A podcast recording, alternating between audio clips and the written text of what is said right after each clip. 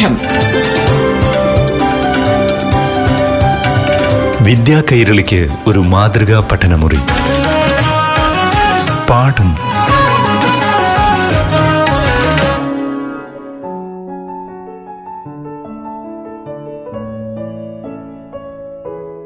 പ്രിയപ്പെട്ട കുട്ടികളെ ഇന്നത്തെ പാഠം ക്ലാസ് ഇവിടെ ആരംഭിക്കുകയാണ്.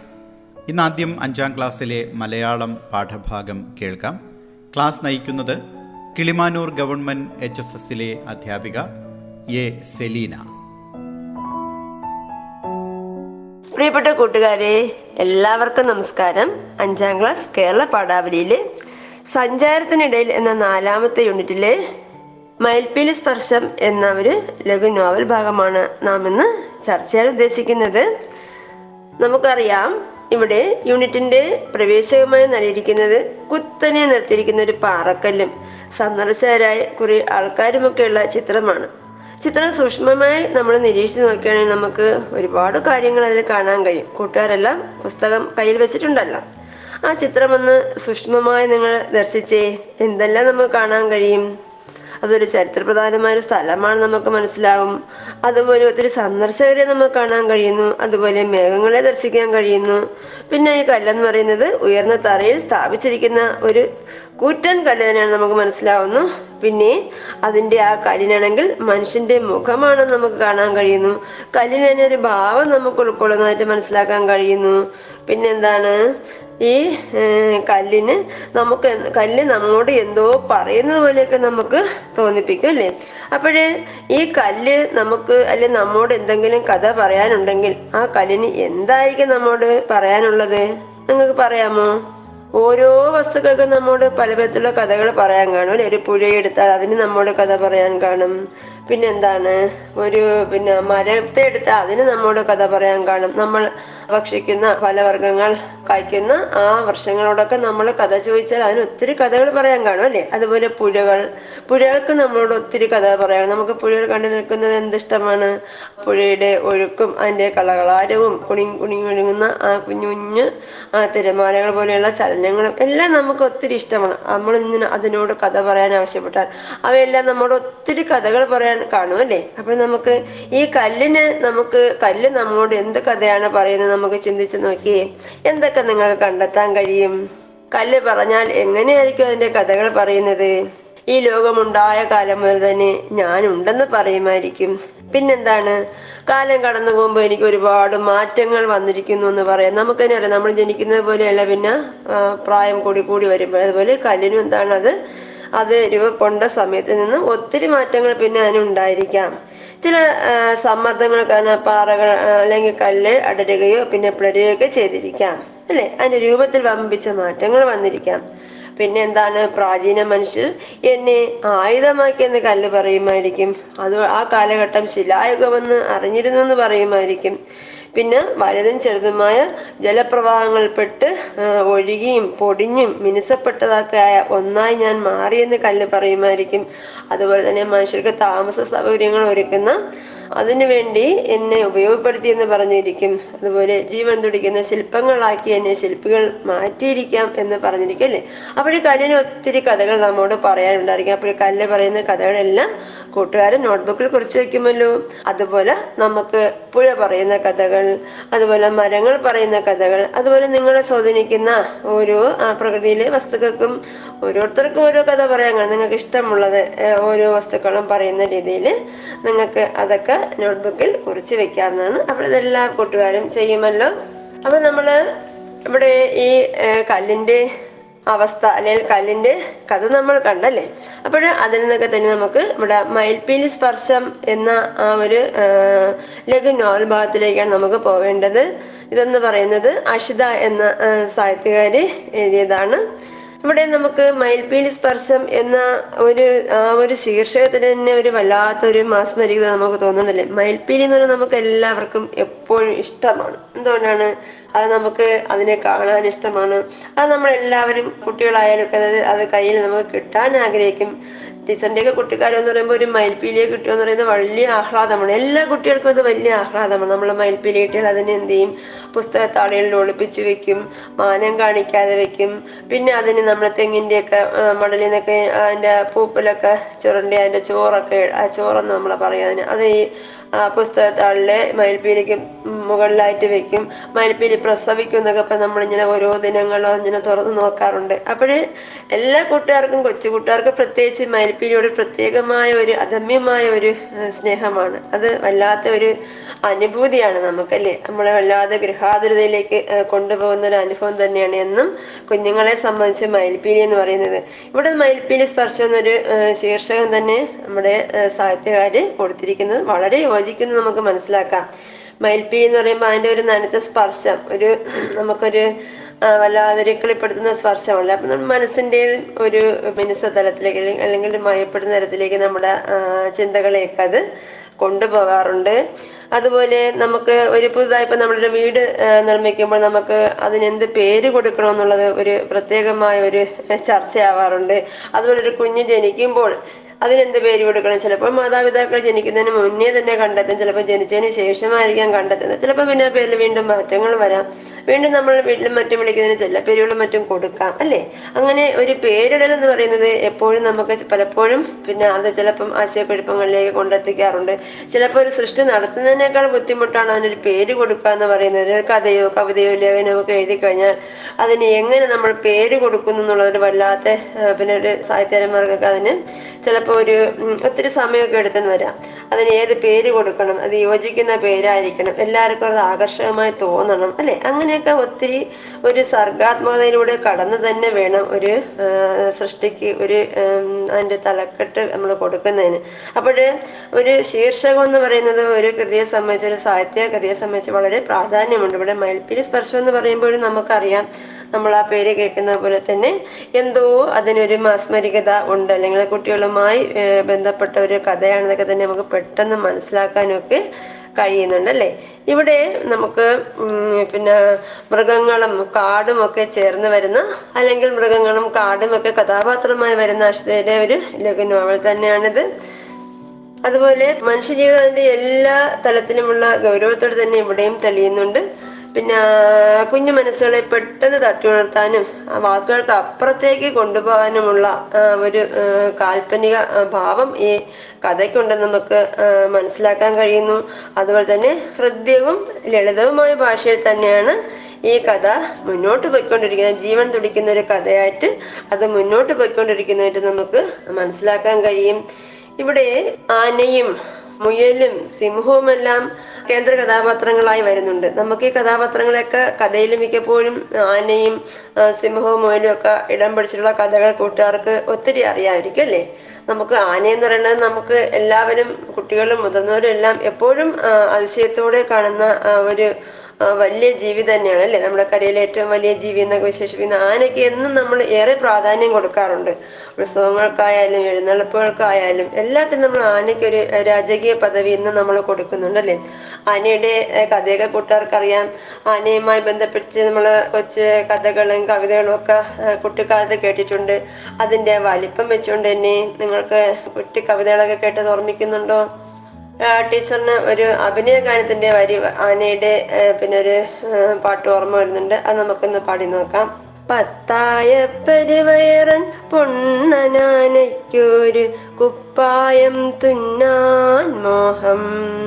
കുപ്പായ തുണി വാങ്ങ തുണിക്കട ചെന്നപ്പോൾ കടക്കാരൻ കേളേട്ടൻ ചിരിയോ ചിരി. തുണിയെത്ര വേണമിപ്പഹയനയ്യോ വിരൽ മൂക്കിൽ വെച്ചു പോയി കേളുവേട്ടൻ നമുക്കിവിടെ ആനയുടെ ആ വലിപ്പവും ആനയ്ക്കൊരു തുണി അയാളെ ഉടുപ്പ് തച്ചിടണമെങ്കിൽ എന്തുമാത്രം തുണി വേണമെന്നൊക്കെയുള്ള ഒരു വളരെ രസകരമായ ഒരു കവിത തന്നെയാണ് അല്ലേ? അപ്പോൾ ഇവിടെ ആന നമുക്ക് എന്നും ഏറെ ഇഷ്ടപ്പെട്ട ഒരു വലിയ മൃഗം തന്നെയാണ്. അപ്പോൾ ഇവിടെ ഇതിലും ആനയും മുയലും ഒക്കെ സിംഹമൊക്കെ തന്നെ കഥാപാത്രങ്ങളായി വരുന്നുണ്ട്.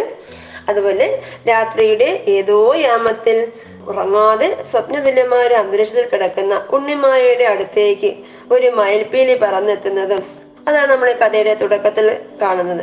കാലമേറെ കഴിഞ്ഞാലും കുഞ്ഞു കരങ്ങളിലും ഓർമ്മകളിലും എന്നും മയൽപ്പീലി ഒരു മുഖ്യമായ ഇടം തേടിയിട്ടുണ്ട് തേടിയിട്ടുണ്ടല്ലേ? അതുപോലെ കൊടുക്കാൻ മറന്നുപോയ ഒരു ഉമ്മ അത് കുഞ്ഞുങ്ങൾക്ക് നൽകുന്നു എന്നിവിടെ നമ്മുടെ കഥാകാരി പറയുന്നുണ്ട്. ഉണ്ണിമായയും അത് സ്പർശിക്കുന്നു. പിന്നെ മധുരമായ ഒരു ശബ്ദത്തിൽ ആ ഒരു കഥ മയിൽപ്പീലി സ്പർശം എന്നൊരു കഥയിലേക്ക് ഈ മയിൽപ്പീലി ഉണ്ണിമായക്ക് കഥ പകർന്നു കൊടുക്കുന്ന രീതിയിലാണ് നമ്മൾ ഈ കഥ ഇവിടെ കാണുന്നത്. അത് പിന്നെ നമുക്ക് ഇത് ഈ ഈ എന്ന് പറയുന്നത് നമ്മുടെ നാടും കാടും മനുഷ്യനും എല്ലാം ചേർന്ന ഒരു സമൂഹത്തിന്റെ തുടുപ്പൂടിയാണ് നമുക്കിത് പറയാൻ കഴിയും. അതുപോലെ കാടിലെ മൃഗങ്ങൾക്ക് മാത്രം ബാധകമായ ഒരു കഥയാണോ എന്ന് ചോദിച്ചാൽ അല്ല മൃഗ കഥാപാത്രങ്ങളുടെ സ്ഥാനത്ത് നമുക്ക് പല വിഭാഗത്തിൽപ്പെട്ട മനുഷ്യരെയും കാണാൻ കഴിയുന്നു എന്ന് പറയുന്നതും ഒരു പ്രത്യേകതയാണ്. അപ്പോഴ് മൃഗങ്ങൾക്ക് ഉള്ള ഒരു തിരിച്ചറിവ് മനുഷ്യർക്ക് ഇല്ല എന്ന ഒരു തലത്തിലേക്കൊക്കെ നമ്മൾ കൊണ്ടു ചെന്നെത്തുന്ന ഒരു കഥ തന്നെയാണ്. ഇവിടെ മൃഗങ്ങളെ കഥാപാത്രങ്ങളെ വരുന്നെങ്കിലും അത് നമുക്ക് പിന്നെ വ്യംഗ്യമായി അത് മനുഷ്യന് മനുഷ്യന് ചെന്നെത്തുന്ന ഒരു കഥയാണ് പല സ്ഥലങ്ങളിലും അത് മനുഷ്യന് ഇല്ലാതെ പോകുന്ന ഗുണങ്ങൾ മൃഗങ്ങൾക്ക് ഉണ്ടെന്നും അവരുടെ പരസ്പര സ്നേഹവും ആ ബഹുമാനവും സ്നേഹവും എല്ലാം നമുക്ക് കഥയിൽ കാണാൻ കഴിയുന്നുണ്ട്. നമുക്ക് കഥയുടെ അടുത്ത ഭാഗം അടുത്ത ക്ലാസ്സിൽ പഠിക്കാം. എല്ലാ കൂട്ടുകാർക്കും നന്ദി നമസ്കാരം. പാഠം. വിദ്യാ കൈരളിക്ക് ഒരു മാതൃകാ പഠനമുറി. പാഠം.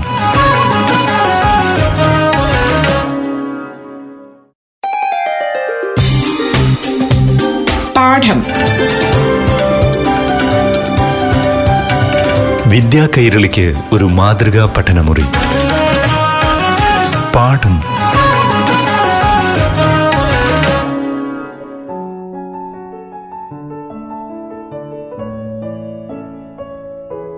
പ്രിയപ്പെട്ട കൂട്ടുകാരെ ഇനി ആറാം ക്ലാസ്സിലെ മലയാളം പാഠഭാഗം കേട്ടാലോ? ക്ലാസ് എടുക്കാനായി ഇന്ന് കൂട്ടുകാർക്കൊപ്പമുള്ളത് കിളിമാനൂർ ഗവൺമെന്റ് എച്ച് എസ് എസിലെ അധ്യാപിക എ സെലീന. പ്രിയപ്പെട്ട കൂട്ടുകാരെ എല്ലാവർക്കും നമസ്കാരം. ആറാം ക്ലാസ് അടിസ്ഥാന പാഠാവലിയിലെ സ്വാതന്ത്ര്യം തന്നെ ജീവിതം എന്ന യൂണിറ്റുമായി ബന്ധപ്പെടുത്തിയുള്ള പാഠഭാഗമാണ് നാം ഇന്ന് ചർച്ച ചെയ്യുന്നത്. സ്വാതന്ത്ര്യം എന്ന് കേൾക്കുമ്പോൾ തന്നെ എല്ലാവർക്കും ഒരു സന്തോഷമാണ് അല്ലേ സ്വാതന്ത്ര്യമില്ലാത്ത ജീവിതത്തെക്കുറിച്ച് നമുക്ക് ചിന്തിക്കാനേ കഴിയാറില്ല. എല്ലാവരും സ്വാതന്ത്ര്യത്തിന്റെ അമൃതം ആസ്വദിക്കുന്നവർ തന്നെയാണ്. ഇവിടെ നമ്മുടെ പാഠഭാഗവുമായി ബന്ധിപ്പിച്ചും ഈ യൂണിറ്റ് നന്നായി ചേരുന്നതാണ്. നമുക്കറിയാം കുമാരനാശാന്റെ സ്വാതന്ത്ര്യത്തെ വാഴ്ത്തുന്ന വരികൾ നിങ്ങൾ കേട്ടിട്ടുണ്ടായിരിക്കും. സ്വാതന്ത്ര്യം തന്നെ അമൃതം സ്വാതന്ത്ര്യം തന്നെ ജീവിതം പാരതന്ത്ര്യം മാനികൾക്ക് മൃതിയേക്കാൾ ഭയാനകം. ഈ വാക്യത്തിന്റെ ആശയം നിങ്ങൾക്ക് പിടിയിട്ട് കാണും അല്ലേ? സ്വാതന്ത്ര്യം തന്നെ അമൃതം. നമുക്ക് ഏറ്റവും മഹത്തരമായിട്ടുള്ള മഹനീയമായിട്ടുള്ള മാധുര്യമായിട്ടുള്ളതെന്ന് പറയുന്നത് സ്വാതന്ത്ര്യം തന്നെയാണ്. സ്വാതന്ത്ര്യം തന്നെ അമൃതം.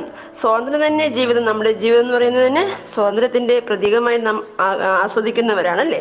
അതുപോലെ പാരതന്ത്ര്യം മാന്യകൾക്ക് മൃതിയേക്കാൾ ഭയാനകം. എന്ന് വെച്ചാൽ എന്താണ്? പാരതന്ത്ര്യം എന്ന് പറയുമ്പോൾ സ്വാതന്ത്ര്യം ഇല്ലാത്ത അവസ്ഥ. പാരതന്ത്ര്യം മാന്യകൾക്ക്. ഇവിടെ മാന്യകൾ എന്ന കവി ഉദ്ദേശിക്കുന്നത് അഭിമാനികളാണ്. അഭിമാനികളെ സംബന്ധിച്ച് സ്വാതന്ത്ര്യമില്ലാത്തൊരവസ്ഥ എന്ന് പറയുന്നത് അവർക്ക് മൃതിയേക്കാൾ മരണത്തേക്കാൾ ഭയാനകമാണ്. മരണത്തെ വേണമെങ്കിൽ അവർ വീണ്ടും വരിക്കും പക്ഷെ ആ സ്വാതന്ത്ര്യമില്ലാത്ത അവസ്ഥ എന്ന് പറയുന്നത് അവരെ സംബന്ധിച്ച് മരണത്തേക്കാൾ ഭയാനകമാണെന്നാണ് ഇവിടെ കവി വ്യക്തമാക്കുന്നത്. നമുക്ക് എല്ലാവർക്കായാലും അല്ലേ സ്വാതന്ത്ര്യം എന്ന് പറയുന്നത് വളരെ വിശേഷപ്പെട്ട ഒരു അവകാശം തന്നെയാണ്. അത് നമുക്ക് എല്ലാ കൂട്ടർക്കും അറിയാം. നമുക്ക് ഇന്ത്യ മഹാരാജ്യം ബ്രിട്ടീഷ് സാമ്രാജ്യത്തിന്റെ കീഴിൽ അടിമത്തം വരിച്ചിരുന്നതും. പിന്നീട് നമുക്ക് സ്വാതന്ത്ര്യ സമര സേനാനികളുടെ ഇടപെടൽ മൂലം നമ്മുടെ ഗാന്ധിജിയുടെയൊക്കെ നേതൃത്വത്തിലുള്ള സ്വാതന്ത്ര്യ സമരത്തിന്റെ പരിണിത ഫലമായിട്ടൊക്കെയാണ് നമുക്ക് സ്വാതന്ത്ര്യം കിട്ടുന്നത്. ആ കാര്യങ്ങളെല്ലാം നമുക്ക് അറിയാം അല്ലേ? അപ്പോഴ് ആ ഒരു സ്വാതന്ത്ര്യത്തിന്റെ മഹാത്മ്യം വ്യക്തമാക്കുന്ന ഒരു പാഠഭാഗം തന്നെയാണ് നമുക്ക് പഠിക്കാനുള്ളത്. ഗാന്ധിജിയുടെ ഉപ്പ് സത്യാഗ്രഹവുമായി ബന്ധിപ്പിച്ചുള്ള ദണ്ഡിയാത്രയൊക്കെ പരാമർശിക്കുന്ന ഒരു പാഠഭാഗമാണ് നമ്മളിന്ന് ചർച്ച ചെയ്യുന്നത്. അതിൽ ബാലഗംഗാധര തിലകൻ എന്ന ആ മഹത്തായ സ്വാതന്ത്ര്യ സമര സേനയുടെ ഒരു വാചകം തന്നിട്ടുണ്ട്. സ്വാതന്ത്ര്യം എന്റെ ജന്മാവകാശം എന്ന് പറയുന്ന ബാലഗംഗാധര തിലകന്റെ വാക്യം നമുക്ക് എല്ലാവർക്കും അറിയാമല്ലേ സ്വാതന്ത്ര്യം തന്നെയാണ് ഏറ്റവും മാത്രമായത് എന്ന് അദ്ദേഹം വിശ്വസിക്കുന്നു. നമുക്ക് അദ്ദേഹം പറഞ്ഞിട്ടുള്ള ആ ഒന്ന് രണ്ട് കാര്യങ്ങൾ നമുക്കൊന്ന് ചർച്ച ചെയ്യാം. ബാലഗംഗാധര തിലകൻ എന്ന അധീര സ്വാതന്ത്ര്യ സമര സേനാനി. ആയിരത്തി തൊള്ളായിരത്തി പതിനേഴ് ചെയ്ത ഒരു പ്രസംഗത്തിൽ നിന്നുള്ള വരികളാണ് നമുക്കിവിടെ തന്നേക്കുന്നത് എന്താണത്? സ്വാതന്ത്ര്യം നമ്മുടെ ജന്മാവകാശമാണ്. നമുക്കത് വേണം. അത് കൊതിക്കുന്ന ആത്മാവ് എന്നിൽ സചേതനമായിരിക്കെ എനിക്ക് വാർദ്ധക്യം ഏശില്ല. അത് അമരത്വമാണ്. അമരമാണ്. കാറ്റിന് അതിനെ പരത്തിക്കളയാനാവില്ല ആയുധങ്ങൾക്ക് മുറിക്കാനാവില്ല. അഗ്നിക്ക് ചാരമാക്കാനാവില്ല എന്ന അദ്ദേഹത്തിന്റെ വരികളാണ് തന്നിരിക്കുന്നത്. നമുക്കറിയാം സ്വാതന്ത്ര്യം നമ്മുടെ ജന്മാവകാശമാണെന്നും നമുക്കത് വേണമെന്നും അത് കൊതിക്കുന്ന ആത്മാവ് എന്നിൽ സചേതനമായിരിക്കുക. അതായത് സ്വാതന്ത്ര്യത്തെക്കുറിച്ച് കുറിച്ച് പിന്നെ കൊതിക്കുന്ന ആത്മാവ് എന്നിൽ ജീവനായി ഇരിക്കേ. എനിക്ക് വാർദ്ധക്യം ഒരിക്കലും ഏശില്ല എന്നും അത് അമരമാണെന്നും കാറ്റിന് അതിനെ പറത്തിക്കളയാനാവില്ല. ആയുധങ്ങൾക്ക് മുറിക്കാനാവില്ല. അഗ്നിക്ക് അതിനെ ചാരമാക്കാനാവില്ല എന്ന ധീരമായി അദ്ദേഹം അതിനെക്കുറിച്ച് ആ സ്വാതന്ത്ര്യത്തിന്റെ ആ ജന്മാവകാശ സ്വാതന്ത്ര്യത്തിന്റെ ജന്മാവകാശം ആണ് എന്ന വാക്യത്തെ അദ്ദേഹം വീണ്ടും വീണ്ടും ആവർത്തിച്ച് പറയുന്നുണ്ട് അല്ലെ? അതിന്റെ പ്രാധാന്യം വ്യക്തമാക്കുന്നുമുണ്ട്. ഇവിടെ ഈ വരികൾ കേൾക്കുമ്പോൾ നമുക്കറിയാം വള്ളത്തോൾ പിന്നെ ഗാന്ധിജിയെ തന്റെ ആത്മീയ ഗുരുവായി എഴുതി കണ്ടുകൊണ്ട് അദ്ദേഹം രചിച്ച എന്റെ ഗുരുനാഥൻ എന്ന കവിതയിലും അദ്ദേഹം ഗാന്ധിജിയുടെ മഹാത്മ്യം വ്യക്തമാക്കുന്ന വരികൾ ഇതുമായിട്ട് നല്ല സാമ്യമുണ്ട്. എന്താണ് അതായത് അഹിംസയുടെ പ്രാധാന്യം വ്യക്തമാക്കുന്ന വരികളാണത്. നിങ്ങൾക്കത് എട്ടാം ക്ലാസ് കേരള പാഠാവലിയിൽ പഠിക്കാനുണ്ട്. അവിടെ പറയുന്നത് ശാശ്വതം അഹിംസയാണ് മഹാത്മാവിൻ വ്രതം. ശാന്തിയാണ് വീടേക്ക് പരദേവത പണ്ടേ ഒതുമാറുണ്ട് അദ്ദേഹം. അഹിംസ മണിച്ചട്ട. ഏതുട വാളിൻ കൊടു തല മടക്കാത്തു എന്നാണ് അദ്ദേഹം വ്യക്തമാക്കുന്നത്.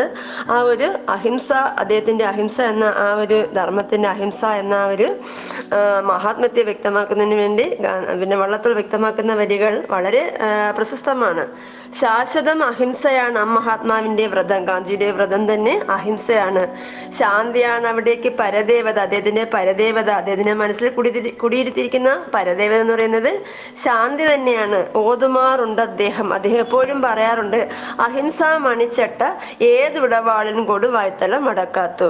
അദ്ദേഹത്തിന്റെ അദ്ദേഹം അണിഞ്ഞിരിക്കുന്ന അഹിംസ എന്ന മണിച്ചട്ട അദ്ദേഹത്തിൽ മനസ്സിൽ ഉറപ്പിച്ചിരിക്കുന്ന അഹിംസ എന്ന മണിച്ചട്ടയെ ഭേദിക്കാൻ ഒരു ആയുധത്തിനും കഴിയില്ല. ഏത് ആയുധവും ഈ മണിച്ചട്ടയ്ക്ക് മുമ്പിൽ എന്ത് ചെയ്യും അതിന്റെ വാൾ മടങ്ങിപ്പോവും ഒരു ആയുധത്തിനും.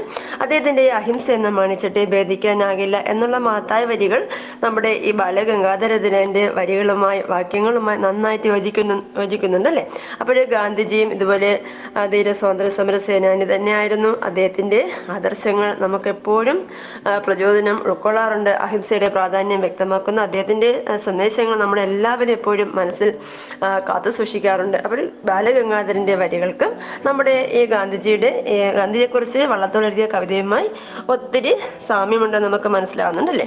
അപ്പോൾ നമുക്കിനി ഇവിടെ പിന്നെ പാഠ ഗാന്ധിജിയുടെ ദണ്ഡയാത്രയെക്കുറിച്ച് വ്യക്തമാക്കുന്ന ആ പാഠഭാഗത്തിലേക്ക് കടക്കാം.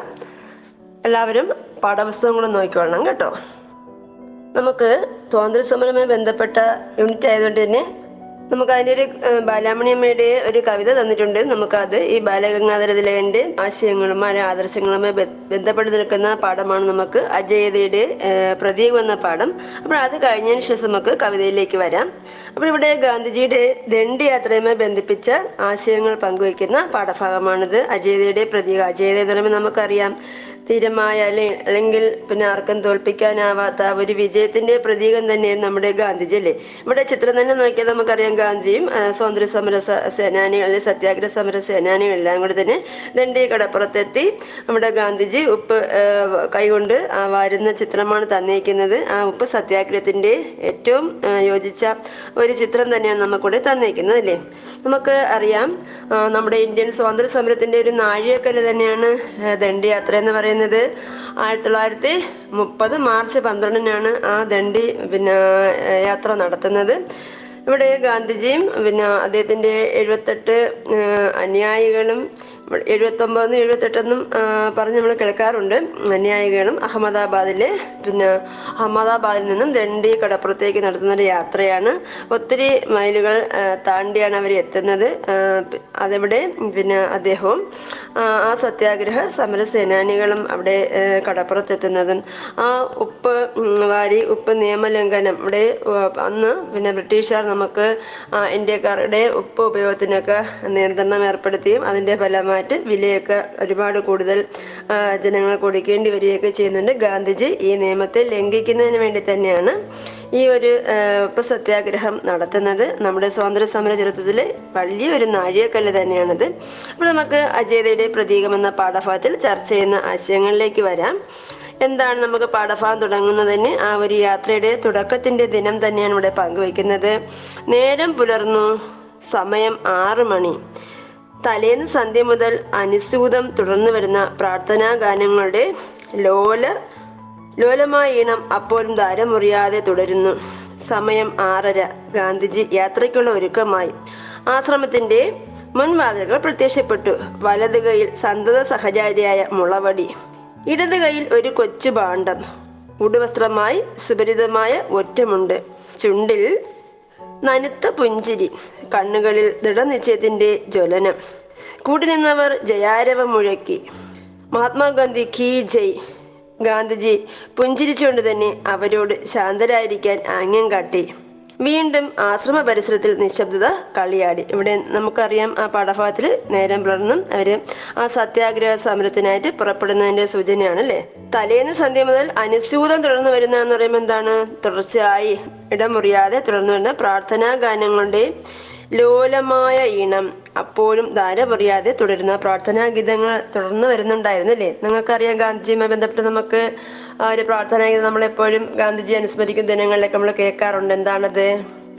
രഘുപതി രാഘവ രാജാറാം പതിത പാവന സീതാറാം സീതാറാം സീതാറാം പജ പ്യാരേ തോ സീതാറാം ईश्वर अल्लाह तेरे नाम सबको सन्मति दे भगवन राम राम जय राजा राम राम राम जय सीताराम രാമ രാമ ജയ രാജ റാം രാമ രാമ ജയ സീതാറാം കൂട്ടുകാരും ഈ പ്രാർത്ഥനാ ഗീതമൊക്കെ കണ്ടെത്തി വായിക്കാനും ചൊല്ലാനും ഒക്കെ ശ്രമിക്കണം കേട്ടോ. കൂടുതൽ പ്രാർത്ഥന ഗീതം കണ്ടെത്തുക? അപ്പോഴ് നേരം പുലരുമ്പോഴും അവർ യാത്രയ്ക്ക് ഒരുങ്ങുമ്പോഴും എല്ലാം തന്നെ ആ തലേ ദിവസത്തെ ആ പ്രാർത്ഥനാ ഗീതത്തിന്റെ ആ മാറ്റലുകൾ അവിടെ കേൾക്കുന്നുണ്ടായിരുന്നു. നമ്മൾ വ്യക്തമാക്കുന്നുണ്ടല്ലേ?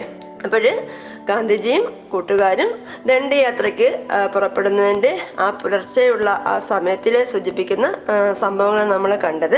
അപ്പോൾ നമുക്ക് ഇനി ആ പാഠഭാഗത്തിന്റെ ബാക്കി ഭാഗത്തിലേക്ക് അടുത്ത ക്ലാസ്സിൽ വരാം. അപ്പോൾ കൂട്ടുകാർ ചെയ്യേണ്ട ഒരു പ്രവർത്തനം എന്താണ്? ഗാന്ധിജിയുടെ സത്യാഗ്രഹ സമരത്തെക്കുറിച്ചും ദണ്ഡയാത്രയ്ക്കുള്ള പങ്കിനെക്കുറിച്ചും അല്ലെങ്കിൽ ഉപ്പ് സത്യാഗ്രഹത്തെക്കുറിച്ച് ഉള്ള കൂടുതൽ ധാരണകൾ നിങ്ങൾ നോട്ട്ബുക്കിൽ കണ്ടെത്തി വെക്കുക. അപ്പോൾ എല്ലാവർക്കും നന്ദി നമസ്കാരം. നമുക്ക് വീണ്ടും അടുത്ത ക്ലാസ്സിൽ കാണാം. ഓക്കെ. പാഠം. വിദ്യാ കൈരളിക്ക് ഒരു മാതൃകാ പഠനമുറി. പാഠം.